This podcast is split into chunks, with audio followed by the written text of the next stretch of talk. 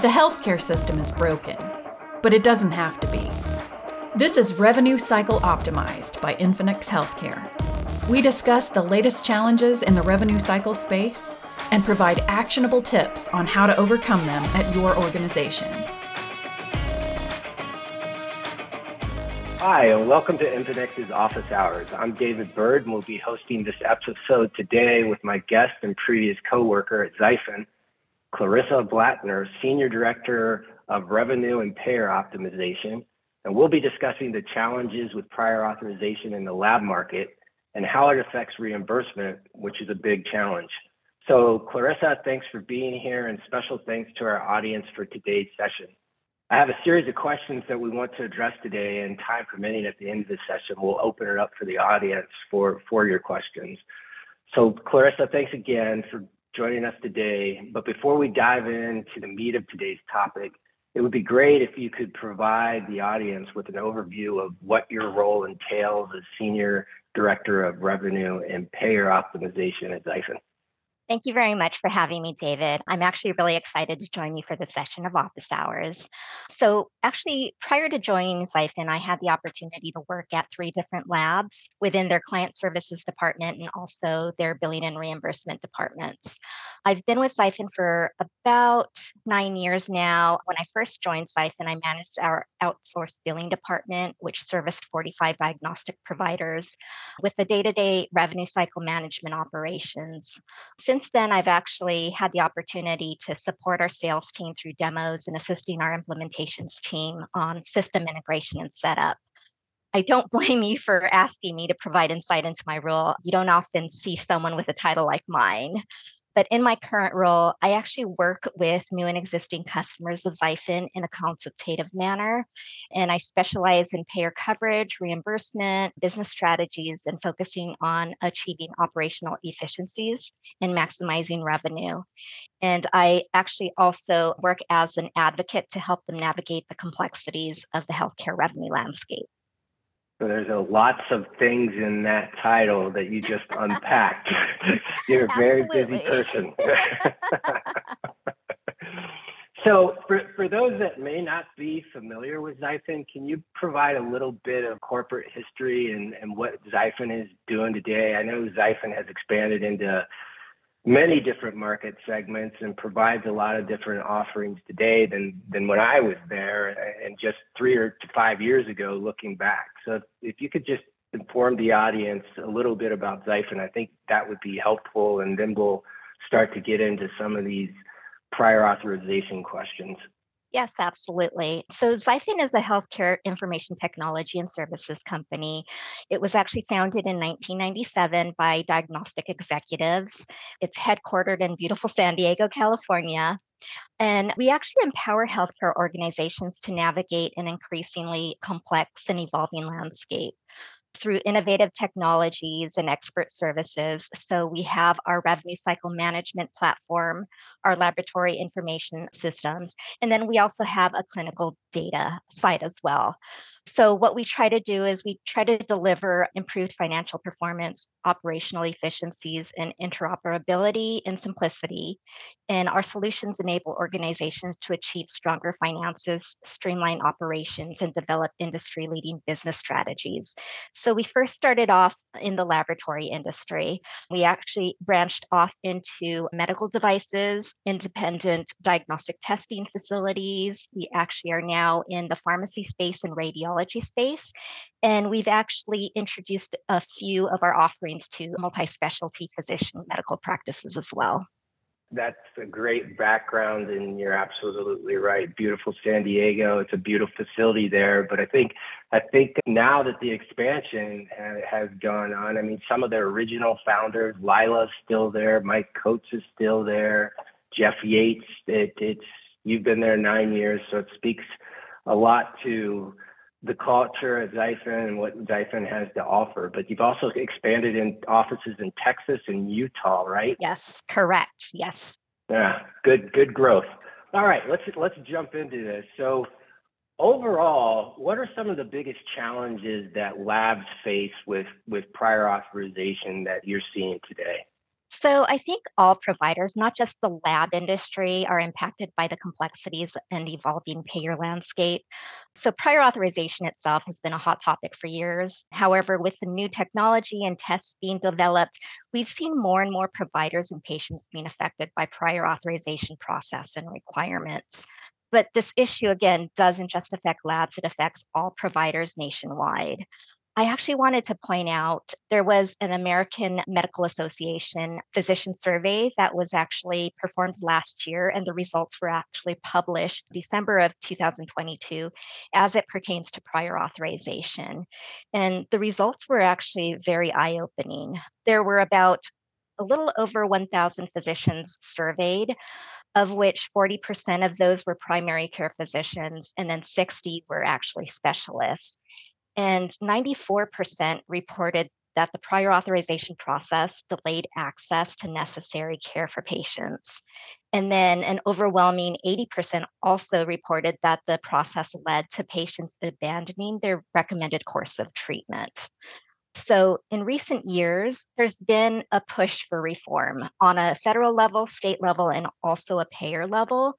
So, I'll start with the federal level. And what the um, federal level is, is so they approved and signed Improving Seniors Timely Access to Care Act of 2021. And this was passed in September of last year. And what this bill does is it's really specific to Medicare Advantage plans, and it establishes electronic prior authorization processes that would streamline the process. It would create real time um, decisions for certain services that are routinely approved and it establishes a national standard for clinical documentation that would reduce administrative burdens and encourage the Medicare Advantage plans to adopt policies that adhere to evidence based guidelines. So that's on the federal level. On the state level, however, many states have adopted or are trying to pass legislation through what they consider a gold card program. And what that is, is it exempts physicians from prior authorization requirements if 90% of the physician's requests were approved in the preceding 12 months. And then again, I did say some payers are looking at reforms as well. So just recently, United Healthcare announced they would plan to cut prior authorization usage by 20%, as well as automate and expedite the prior authorization process. And so what it equates to is they would reduce to about 10 to 10 million prior authorization requests annually. But as I look at these types of reforms, you know, I see that there's great efforts to improve access to care and prior authorization process, but this doesn't automatically translate to more revenue from my perspective.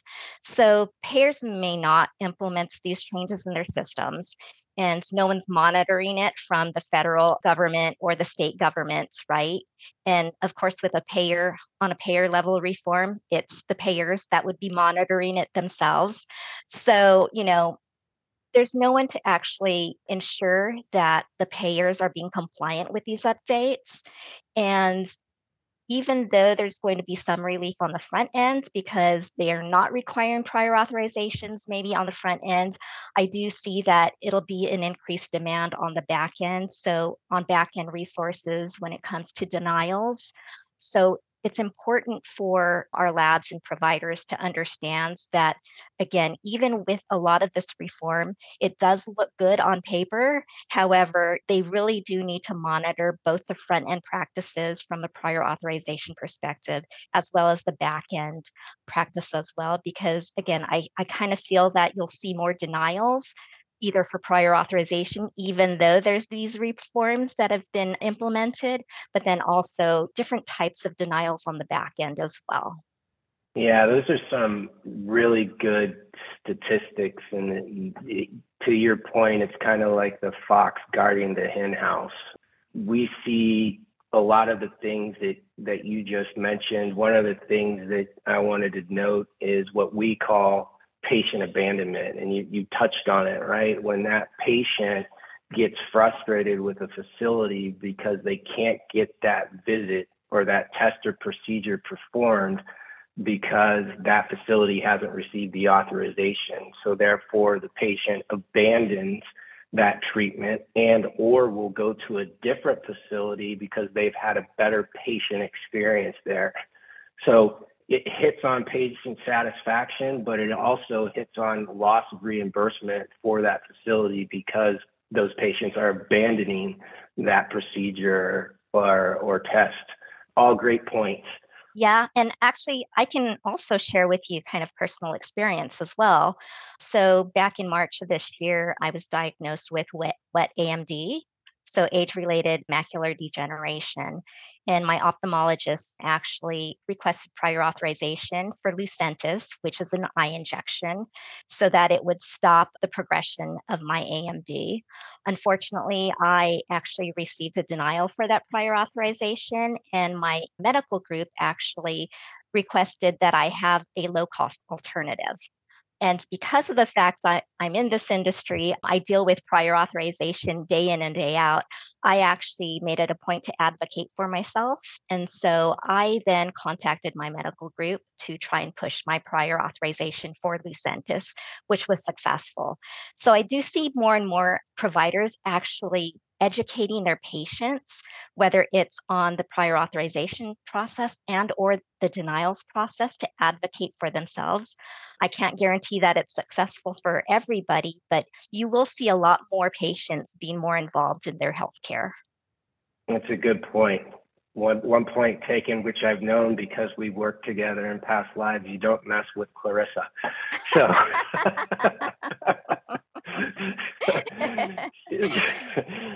so so let's kind of ex- expand on that because there are tons of challenges addressing prior authorization, and, and one of the challenges faced is is contracting with a payer for specific a specific test or specific test. For those not familiar, and, and, Clarissa, keep me honest here because you know this probably way better than I do, but payers determine in network or out of network statuses for lab tests based upon whether that lab has a contract with the payer for that test or test. If the lab does have a contract, it's considered in network, and the payer will typically pay a higher percentage of the cost for that test. In comparison, if the lab doesn't have a contract, it's considered out of network, and the patient could be responsible for a higher percentage of the cost for the test. Mm-hmm. I think I got that right. You did. Can you, all right, cool. Can you provide some insights on what a lab has to go through to get in network, an in network contract from a payer? Sure. So, uh, so I feel it's been really, really difficult for labs to contract as an in-network provider these days. Many of the major payers actually have created preferred lab networks. So there are select few labs within different lab specialties that have gone through a rigorous application review process with these payers to be part of that network. These preferred labs actually have agreements in place with the payer and it establishes the network to offer their services to patients and at negotiated rates, like you said. And there's specific terms involved as well, which will typically result in cost savings for both the patient and the payer. But to answer your question, David, labs should first research and identify health plans that are operating in their region or the market they're looking to target they do need to ensure that they meet regulatory requirements such as local, state, and federal guidelines, which would include having a CLIA license, right? Right. And each plan may have specific criteria for network participation. So they need to ensure that they meet all of those requirements as well.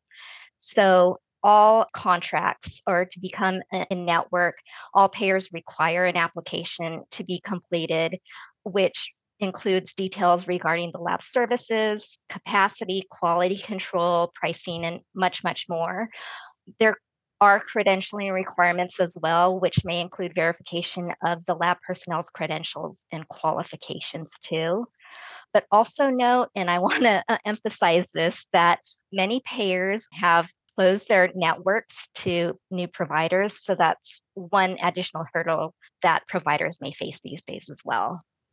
Got it. So it's not so easy, is what you're saying. Absolutely. All that to say, it's not easy. so, so then tell me this: if if a test is in network, it can require a prior authorization, correct? Correct. Yeah. So so payers often have prior authorization requirements regardless of network status. So even in-network providers may have to request prior authorizations before rendering services. Usually when you are negotiating or trying to go into contracting with a payer, there will be stipulations in that contract, whether or not prior authorization is required. The good thing about having a contract with a payer is within the language of that contract, it will actually stipulate what the turnaround time is for the actual turnaround time for prior authorization to be approved or denied. So I, I, guess that's kind of one benefit to being contracted with a payer. So on that same stream, I've seen payers that will allow a test to come through, but they're out of network and they uh-huh. don't require an off. Why is that? Do you know? So I know that lately some of the major payers, the bigger payers, actually have specific lists that list all of the procedures and tests that require prior authorization. If the the test does not fall within that, it not that doesn't mean that it's going to be, you know, approved and or paid upfront, you may end up getting a back-end denial, whether it's for additional clinical information, maybe it's stating that the test is not covered, or possibly that it lacks medical necessity. So, although there is no requirement on the front end for prior authorization for certain tests, you may end up seeing that the payer is going to request additional medical records to justify medical necessity and or require, you know, more information so that they can understand exactly what the test is, why it was performed, and then also sometimes they ask for you know as a result of the test, did the patient management or treatment plan change? So, got it. Got it. Good answer. Thank you. One thing that I think I've I've noticed after being in healthcare as long as I have been, and we're not going to go into defining how long I've been in this field. so labs have a, a unique relationship with ordering physicians, more so than I think in some of the other specialties. I mean, all the other specialties have a relationship with a referring or, or ordering physician, but it seems to be a little bit more unique within lab. How does the ordering physician impact the authorization process and, and what steps do labs like take to, to assist in working with an ordering PHY to, to obtain that auth? So, David, that's a great question you bring up. So, most reference and specialty labs don't have a patient service center. It's those bigger ones that do.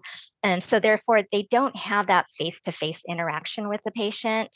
The ordering physician usually would order the test to be performed based on the patient's diagnosis and sends the specimen to the lab. So, no patient interaction at all, right? Most payers actually require that the ordering physician is the one that's requesting that prior authorization rather than the lab. And that's probably because the ordering physician has that relationship with the patient and has the patient's clinical history. So, in a perfect world, uh, the ordering physician should request the prior authorization for the test that's being requested and performed and specimens sent to the lab. Unfortunately, that very rarely happens since the ordering physicians are really, really more focused on patient care and management, which they should be. That should be their main priority. And it Absolutely. shouldn't be a burden on them or you know a burden with administrative challenges so I think it's important for our labs to one, just educate the ordering physicians because, again, this is a requirement for a lot of like molecular genetic tests and so forth. And so it is a requirement for most of the payers to have prior authorizations for certain tests. And so being able to collaborate with that ordering physician and trying to work out some type of system and or you know just even being able to get those medical records ahead of time if the labs actually need to request a retro authorization. So it is definitely a partnership. Labs can't do it without the ordering physician. And likewise you know because of the fact that the ordering physician is requesting this these tests in order to establish care for the patient.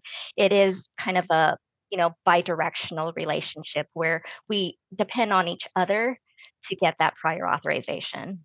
Yeah, it's it's it's one thing that I've always scratched my head about the ordering physician in lab or what we refer to in other specialties as the referring physician.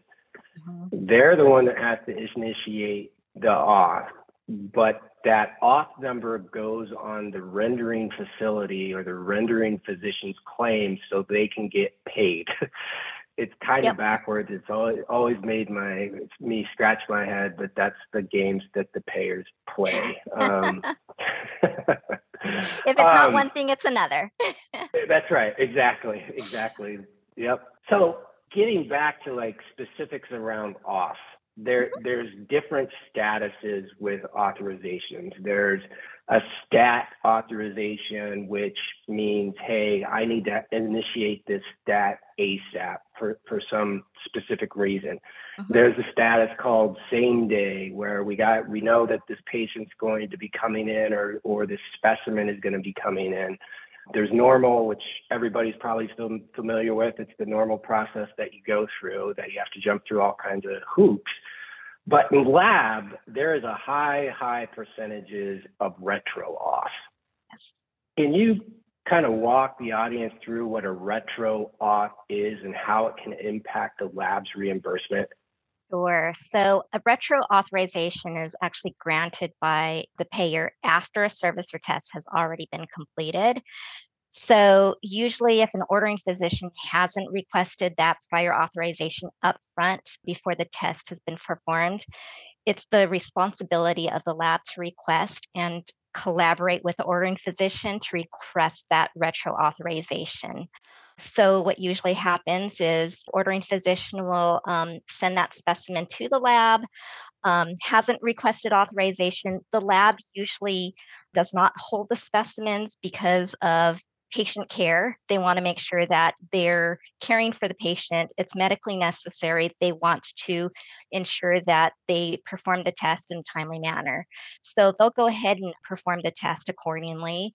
And it's up to the lab or you know the revenue cycle management team or what have you to request that authorization so the authorization is requested after the test has been performed rather than prior to the test being performed Got it. So it, it kind of touches on my next question, and you, you kind of answered some of it.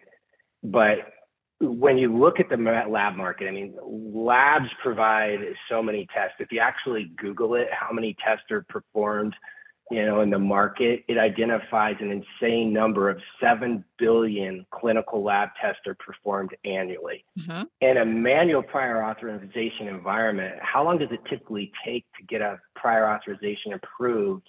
And, and, it, and does it depend on the type of test that affects the turnaround time? And I think you just touched on it. They need to get the specimen processed because of the expiration date and before you were talking about patient abandonment and you know patient satisfaction and patient care. Mm-hmm. So what types of turnaround times do you see and, and, and can you kind of touch on if it's different by lab type or test? Sure. So I would say that the main types of labs are clinical labs, genetic molecular labs, pathology and toxicology labs, just to name a few. So, genetic and molecular tests, as well as ADLTs, which is advanced diagnostic laboratory tests, and pharmac- pharmacogenomic tests usually require prior authorizations. Tests that are new to the market are often considered experimental and investigational since there hasn't been clinical evidence to support its use, would also require prior authorization. I would say that as far as turnaround time, from a lab perspective, we are looking at about eight days turnaround time to get a prior authorization approved. But also keep in mind, so I, I referred to the AMA physician survey earlier during the session, but what I wanted to also point out, and just so that you get perspective, is that with that AMA survey, it was reported that 42% of providers still use the manual process for requesting prior authorization. So wow. that's pretty significant. You know, even in the days of technology, we still have providers either making phone calls to contact the payers to obtain or initiate prior authorization. You still have faxing back and forth from the providers to the payers as well. So, although more than 50% are utilizing EHR or maybe it's a a platform for prior authorization or even the payers portal, there's still a significant amount of providers that are using that manual process, which is really interesting. Amazing. I, I didn't realize it was high, that high. That's a that's a great stat. Obviously, the, the audience is paying attention to the to the time because we we got an audience question. So, having said that, there's three minutes left. I'll open it up to the audience if there's any other questions. But this comes from someone in the audience that says, from what you see in your customer base and overall in the market, what steps are labs taking to address the overall challenges when it comes to prior authorization? So, I think first and foremost is really understanding the payer requirements, right? So, like I mentioned prior, there's a lot of payers that publish the list that of tests or services that require prior authorization. So, that's very much very useful for the lab industry as well as all providers, but also having the capabilities with their revenue cycle management platform to be able to identify the payers that require prior authorizations on the front end and for what tests, and also having automation in place so that there's a more seamless and more efficient process. You know, unfortunately, it's not that easy. I think it's important to have that collaboration with your ordering physician too, because they play an important role in that as well. But then also, you know, you, you did touch on the fact that the process itself actually impacts the patient too and patient satisfaction. So, even having that relationship with the patient, I know a lot of the labs also send out patient notifications just introducing themselves so that they know or the patient knows that they're in good hands. You may not know that we actually received your specimens. However, this is what we're doing, this is the test we're performing. And they also try to educate the patients on the process so that it's no surprise for the patient, also. Well, Clarissa, we are out of time, unfortunately, but I now understand why your title is what it is. You are a wealth of knowledge. Those Thank are, you, David. The, the, information, you're welcome. The, the information that you've provided is extremely val- valuable. And, and all, as always, it's been a pleasure. And again, thanks for your insights and, and joining us for this week's office hour. We really appreciate it. And thanks to our audience. I hope this has been informative. And until next time, have a great day. Thank you, Clarissa. Thank you. Thanks for joining us. Subscribe to get notified when our next episode is online. For more information for how we can help you increase reimbursements at your company, check out our website at infinx.com. That's I N F I N X.com.